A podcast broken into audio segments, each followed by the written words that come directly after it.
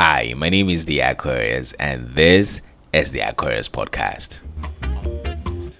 On this episode of the podcast, I've come to share and talk about a common phenomenon in our society, which is bullying. If you want to know how common bullying is, according to a statistics shared by the National Center for Educational Statistics and Bureau of Justice in the United States of America, they said about 20% of students between the ages of 12 to 18 experience bullying nationwide.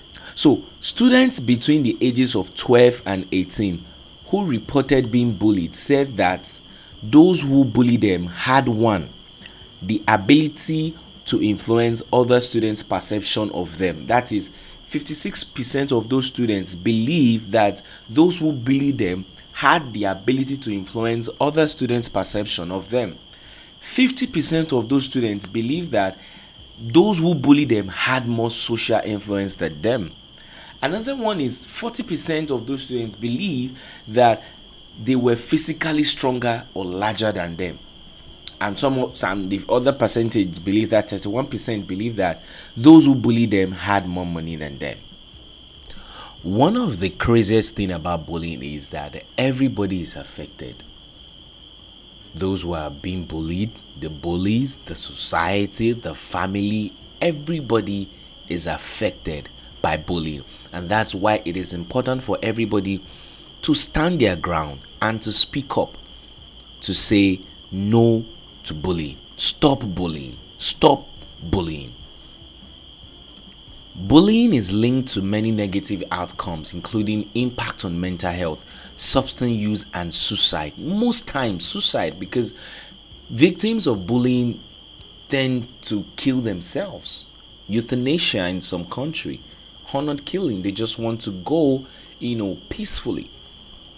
It is important to talk to kids to determine whether bullying or someone else is bullying them. So, bullying is a major concern for growing kids and the family at large. It is said that kids who are bullied can experience negative physical, social, and emotional, academic, and mental health issues.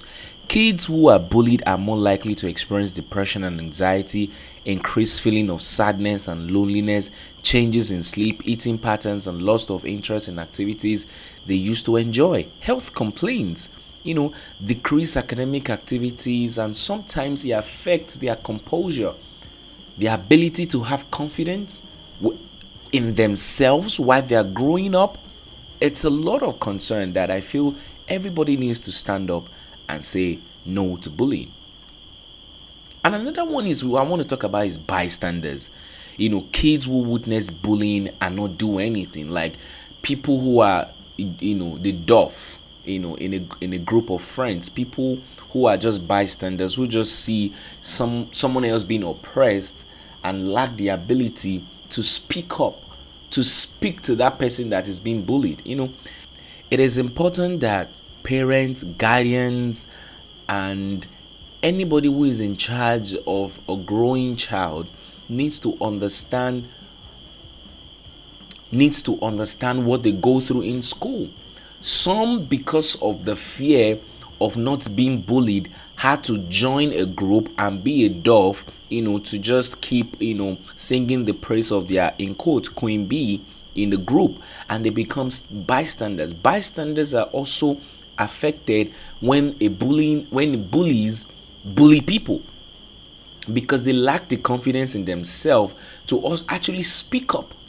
So bullying not just not just affects people who are the victims of, of, of, of bully but even bystanders people who do not say anything when people are being bullied it is important that parents and guardians need to know what their kids or their words are going through in school and lead them aright. Everybody has to come together to lead this charge and say no to bullying. Generally, children who are bullied have one or more of the following risk factors. Number one, I believe they are perceived as different from their peers, such as being overweight, underweight, wearing glasses or different clothing, being new to a school, or being unable to afford what kids consider cool. I remember what, back then when I was in primary school, I don't know what it's called in your country of where you're listening from, you know, anytime I change school, probably my parents is moving from one location to the other, and I had to change school.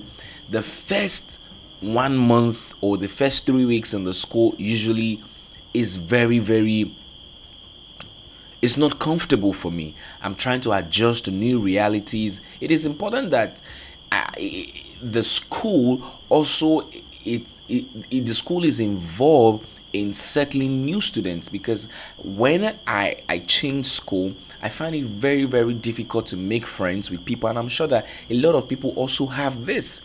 You know, changing school, going to a new school, you are perceived different, and a lot of people want to attack you for, for that. And another risk that children go through, people who risk being bullied. Number one, and I've said about when you change school, when you, you cannot afford the coolest thing, probably you cannot afford a great sneakers or dress nice or having great, you know, cologne smell or whatever you, right? You're at risk. Changing school, that was my own eh, personal experience. Changing school will make you be at risk. Another one is if you are perceived being weak. And that's why one of the reason we have bystanders because if you are perceived being weak, and you don't want to be bullied, you rather be friends with somebody who bullies people, right? So if you're perceived as being weak and unable to defend yourself, you are going to be risk being bullied, right? Another one is if you're less popular, especially in this age of internet where your social capital is about how many people follow you, how many thousands of people are following you. If you have like maybe 200 followers, and someone someone in the school has like 10,000 you know 40,000 10,000 comments and all of those things that person is perceived more popular that person is perceived more cool more cooler than you are. So if you don't have that social capital of having a large following on social media you are at risk of being bullied. You know these are a lot of issues and factors that affect children of being bullied. And I feel the school, school authorities, even offices, because a lot of a lot of after time, people even people in corporate organizations are being bullied from bosses, from from whoever. So I feel organizations, so from school, businesses, churches, whatever, NGOs, need to have policies that actually support the protection of everybody so that nobody is going to stand or be a victim of bully. We need to also remember that those who bully others do not need to be stronger or bigger than those they bully. The power imbalance can come from a number of sources, such as popularity, strength, cognitive ability, even sometimes, um, you know, beauty, right? Cognitive ability. And children who bully may have more than one of these characteristics. So it is important for us to check our kids, our words, especially those one who are aggressive or easily frustrated, people who have less parental involvement or having issues at home, people who think badly of others, you know, people who have difficulty of following rules, people who view violence in a positive way, and people who have friends who bully others. Well, that's all I'm willing to share on this amazing episode of the Aquarius podcast. My name is The Aquarius. Thank you for listening.